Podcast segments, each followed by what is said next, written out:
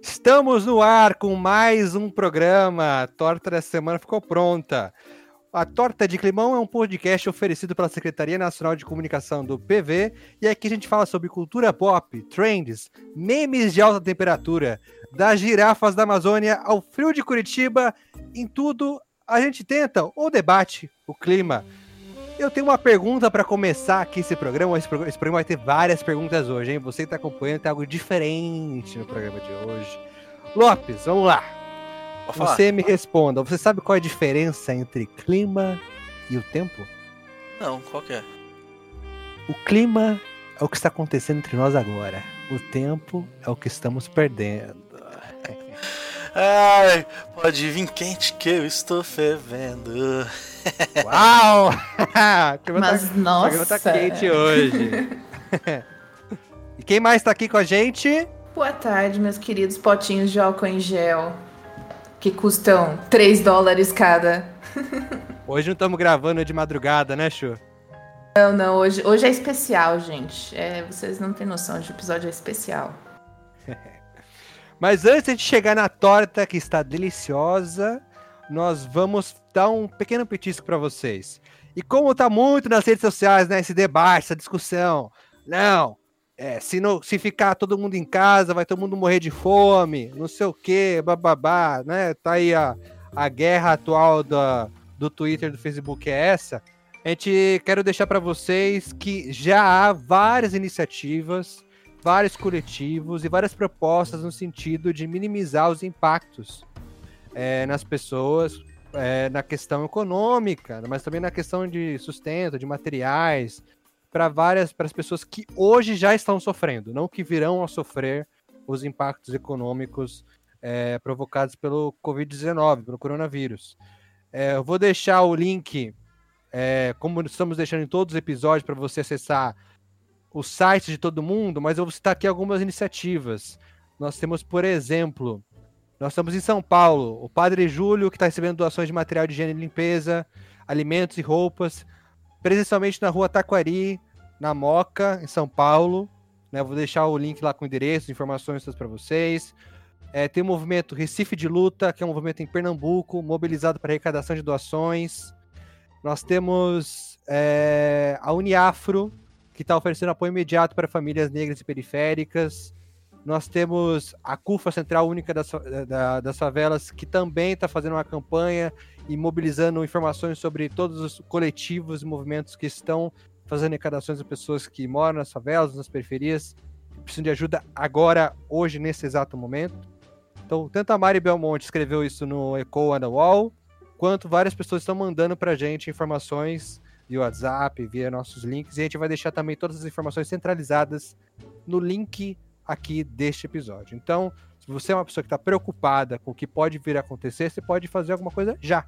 Entre no link, acesse esses coletivos, e se você não pode ajudar enquanto pessoalmente, ajuda a fazer a mobilização do Renda trezentos, o Renda Básica, que foi anunciado, inclusive, hoje, que numa articulação no Congresso, na Câmara, já está caminhando para a votação, para que as pessoas que estão hoje em estado de vulnerabilidade possam receber uma renda básica de trezentos reais, se não me engano, por seis meses, para então possam passar por esse período com pelo menos um mínimo de ajuda, e aí a gente possa agregar a essa ajuda outras mobilizações para que as pessoas possam passar essa crise que vivemos hoje. Mas falando em crise, vamos então para a nossa torta do dia? Lu, Alu e Chu? Ó, oh, aí tá uma boa informação para você espalhar lá no teu grupo de WhatsApp, hein? Exatamente. Essa sim vale a pena compartilhar com a família, com todo mundo. Bom, mas então, bora lá pra nossa torta do dia? Bora! Bora! No meu caso particular, pelo meu histórico de atleta, caso fosse contaminado pelo vírus, não precisaria me preocupar. Nada sentiria ou seria, quando muito, acometido de uma gripezinha ou resfriadinho, como bem disse aquele conhecido médico daquela conhecida televisão. Tem gente que realmente não leva a crise a sério, né? Mas hoje nós estamos, para nossa sorte, com uma pessoa que leva. Ela é mestre em Administração Pública e Desenvolvimento pela Universidade de Colômbia, C E O no Youth Climate Leaders e coordenadora de redes e captação no Centro Brasil no Clima. Seja muito bem-vinda ao Torta de Climão, Cássia Moraes. Obrigada. Show, gente. A gente trouxe aqui a Cássia hoje porque, como a gente disse no último episódio, ela, ela e o Bruno escreveram um texto para o U O L, falando justamente sobre o que a crise climática pode aprender com a crise que estamos vivendo hoje é, devido ao coronavírus. Então, a gente pensou que valeria a pena ter um programa só sobre isso, para a gente poder se aprofundar mais nessa questão, falar sobre crise climática, falar sobre aprendizados, porque há futuro para além do coronavírus, não é mesmo, Cássia? Com certeza, e também, ao mesmo tempo, a gente tem que começar a se preparar para crises que não vão parar por causa do coronavírus, né? A crise climática não entra em quarentena. Bom, então você pode aproveitar e dizer pra gente o que é essa crise climática, por que, que as pessoas falam que é uma crise climática.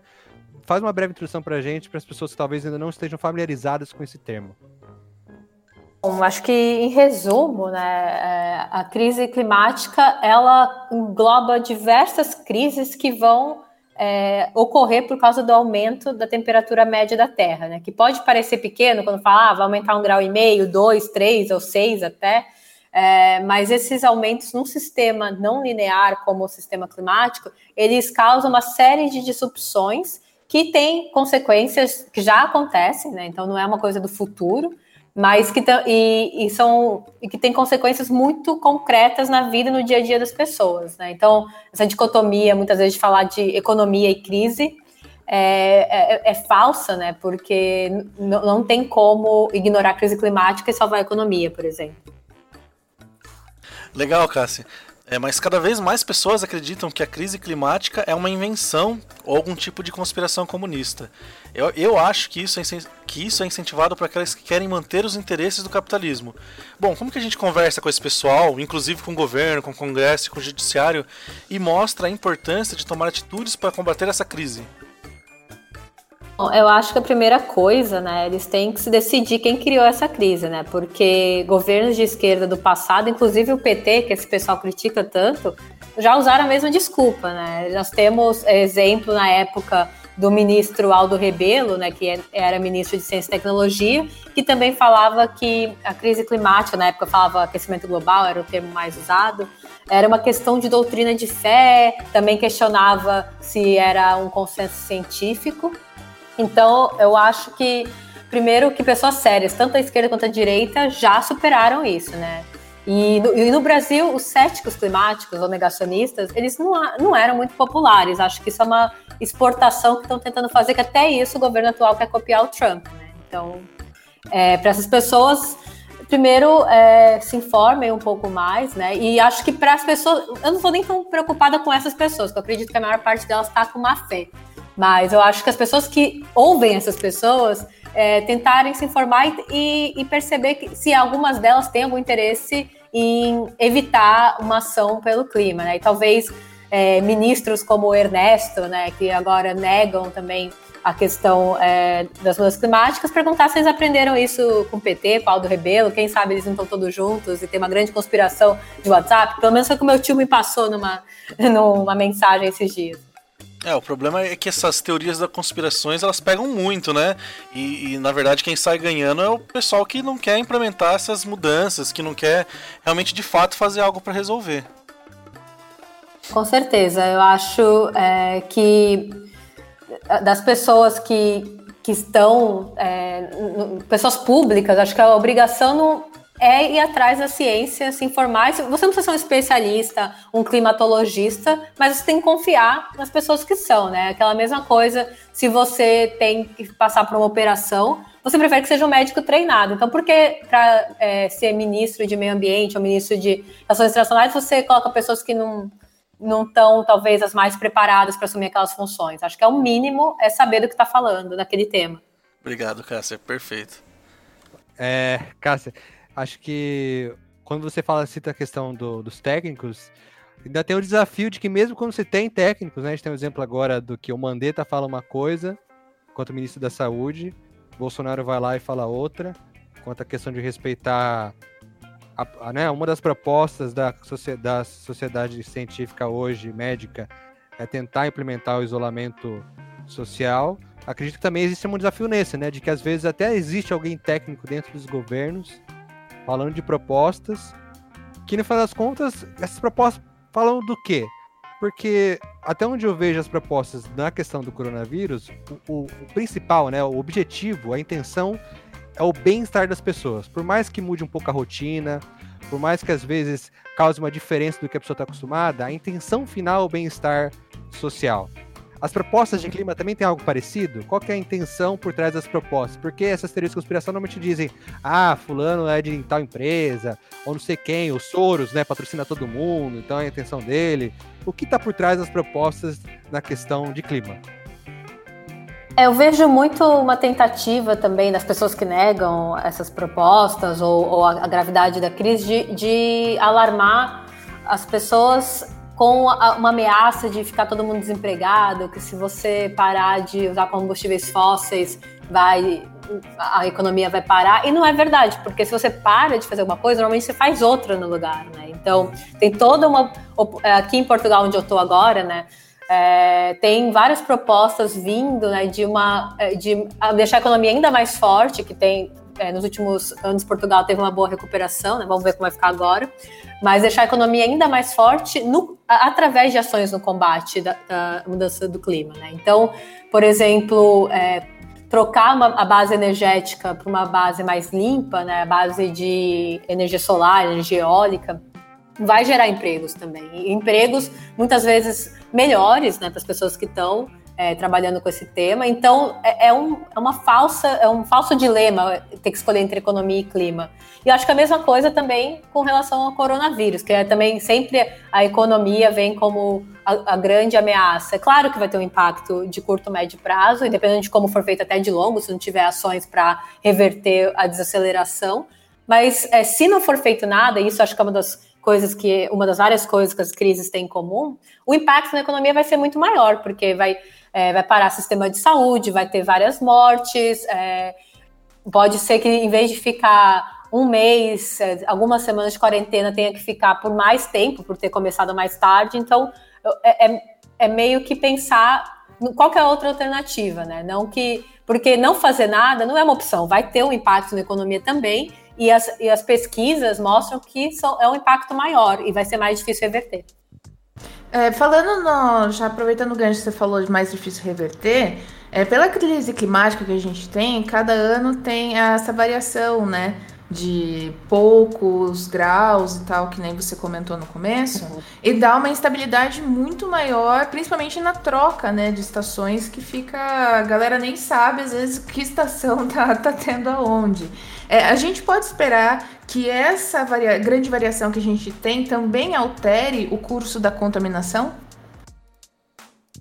É, tem, é, va- tem vários autores que estudam o impacto das mudanças climáticas em epidemiologia, né, no, no, na disseminação de doenças, né? O, o mais óbvio deles é... É, o impacto nas doenças infecciosas, como, por exemplo, uhum. malária, né? Malária, dengue, zika, todas essas doenças que têm como vetor mosquito se beneficiam do aumento de temperaturas. É, é óbvio, tem muito mais mosquito em janeiro no, no Rio do que tem na Noruega. Por uma Nossa, nem de temperatura. Pois é, né? Eles nem sabem o que é, o que a gente passa às vezes, né, no Réveillon. Mas quando você vê... É, as pesquisas, tem algumas, alguns modelos que até comentam da malária vir para a Espanha, vir para o sul da Europa por causa dessas alterações. E em um país como o Brasil, e acho que é importante ressaltar, né, que o Brasil tem muito mais a ganhar em fazer a transição do que, do, e também muito a perder se não for feito, porque nós, por ser um país é, majoritariamente tropical, somos ainda mais vulneráveis a um aumento de temperatura, né? Ninguém, no alto do verão, quer pensar no aumento de seis graus, isso na média do planeta. Lembrar também, quando você fala de aumento, não significa que é um aumento linear de um vírgula cinco grau para todas as temperaturas. Ele é distribuído de formas diferentes, e as regiões, é, como o Brasil, são mais vulneráveis e podem ter um aumento muito maior do que o que foi registrado para a média do planeta, né? E acho que uma curiosidade, está falando de clima, desses, todas essas discussões. Eu conheci a Cássia a primeira vez no evento, não foi Rio Mais vinte, né, a conferência que discute desenvolvimento sustentável, que foi no Rio de Janeiro em dois mil e doze, e aí encontrei fantasiada, né? Eu queria que você pudesse usar a, o motivo do porquê que você estava fantasiada para entrar então na discussão que você faz no seu texto, com alguns aprendizados uhum. que a gente pode ter, que a crise climática pode ter com essa questão do, do coronavírus. Luciano denunciando, né? Duas coisas. Primeiro, né? Esse episódio, e segundo também, né? A minha idade, porque você já estava protestando em dois mil e doze. Muito nova, já... pô, muito nova. Eu falo, não, eu falo já que eu já estou na velha guarda da juventude, né? Então, já faz um tempo aí, mas eu estava lá protestando na época. Inclusive, né? Nós criamos na Rio Mais vinte com uma, um, quase trinta O N Gs, não só do Brasil, um movimento que chamou Rio Mais Veg. Nós organizamos, na época, uns vinte e três eventos, que o principal objetivo era falar do impacto do consumo de carne nas, nas mudanças climáticas, que hoje é muito mais difundido, mas naquela época era um tema que nem entrava muito na pauta da ONU, né? Hoje, uhum. toda a COP, pelo menos, menciona, os, os relatórios já estão mencionando, o último o relatório do I P C C fala da importância da, da transição das dietas, mas ainda assim, quando você vai lá, tinha Bob, tinha, enfim... É, vários é, fast foods ligados à comida é, à base de carne, né? Então, até essas contradições. No caso das crises, por um outro lado, é, é interessante ver como uma mesma atividade pode gerar crises diferentes, né? No caso, o consumo de carne, seja carne silvestre, como foi é, o, o, a causa, né, a origem do coronavírus e da, do ebola, alguns anos atrás, ou seja, através... da agricultura, da agropecuária intensiva, olha, até tocou aqui um, para dar um suspense, mas a, a, através da agropecuária intensiva, como foi o caso da gripe suína, é, da gripe aviária, produz tanto essas novas epidemias, né? Porque acontece, quando é uma, uma pecuária intensiva, muitas vezes são usados antibióticos e esses animais ficam doentes, mas ficam tomando remédio, daí o vírus vai ficando mais forte, a mutação que já é natural pode ser acelerada e criando vírus muito, muito piores, né? E esses vírus, por mutação também, alguns deles conseguem atingir humanos, né? Muitas vezes os vírus não atingem mais de um animal, né? No caso, o vírus do... É, do boi ou, da, ou, ou, do, ou do porco não necessariamente atingiria o humano, mas acaba tendo essa, esse impacto, ou no caso, né, que foi o do coronavírus, que não sabem exatamente ainda o animal, mas naqueles mercados silvestres, é, naqueles mercados onde é possível comprar carne de animais silvestres, que tem fezes, tem sangue, é um horror, é um show de horror, você também tem vírus, né? Olha que surpresa, no lugar insalubre daquele, também vai ter vírus, e esses vírus que, se aquele animal tivesse no habitat natural, provavelmente não teria contato com o ser humano, ou seria um contato muito esporádico, ele acaba também criando uma situação de epidemia, né? Já no caso da crise climática, é, um quarto das emissões do mundo, né? No caso do Brasil é mais, É, mas um quarto das emissões do mundo estão ligadas com agricultura, floresta e uso da terra, né? Então, uma boa parte disso ligada com pecuária e consumo de animais, né? Isso se você colocar os transportes também, que é, cada, cada é, dá para fazer diversos é, cálculos, né, no impacto, mas é uma das principais causas é, e é algo que no âmbito individual também você pode ter um impacto agora, né? Enquanto está tendo uma transição energética, você também pode escolher comer menos carne. Então, as duas crises, elas têm é, causas em comum também e consequências. Uhum. Ótimo.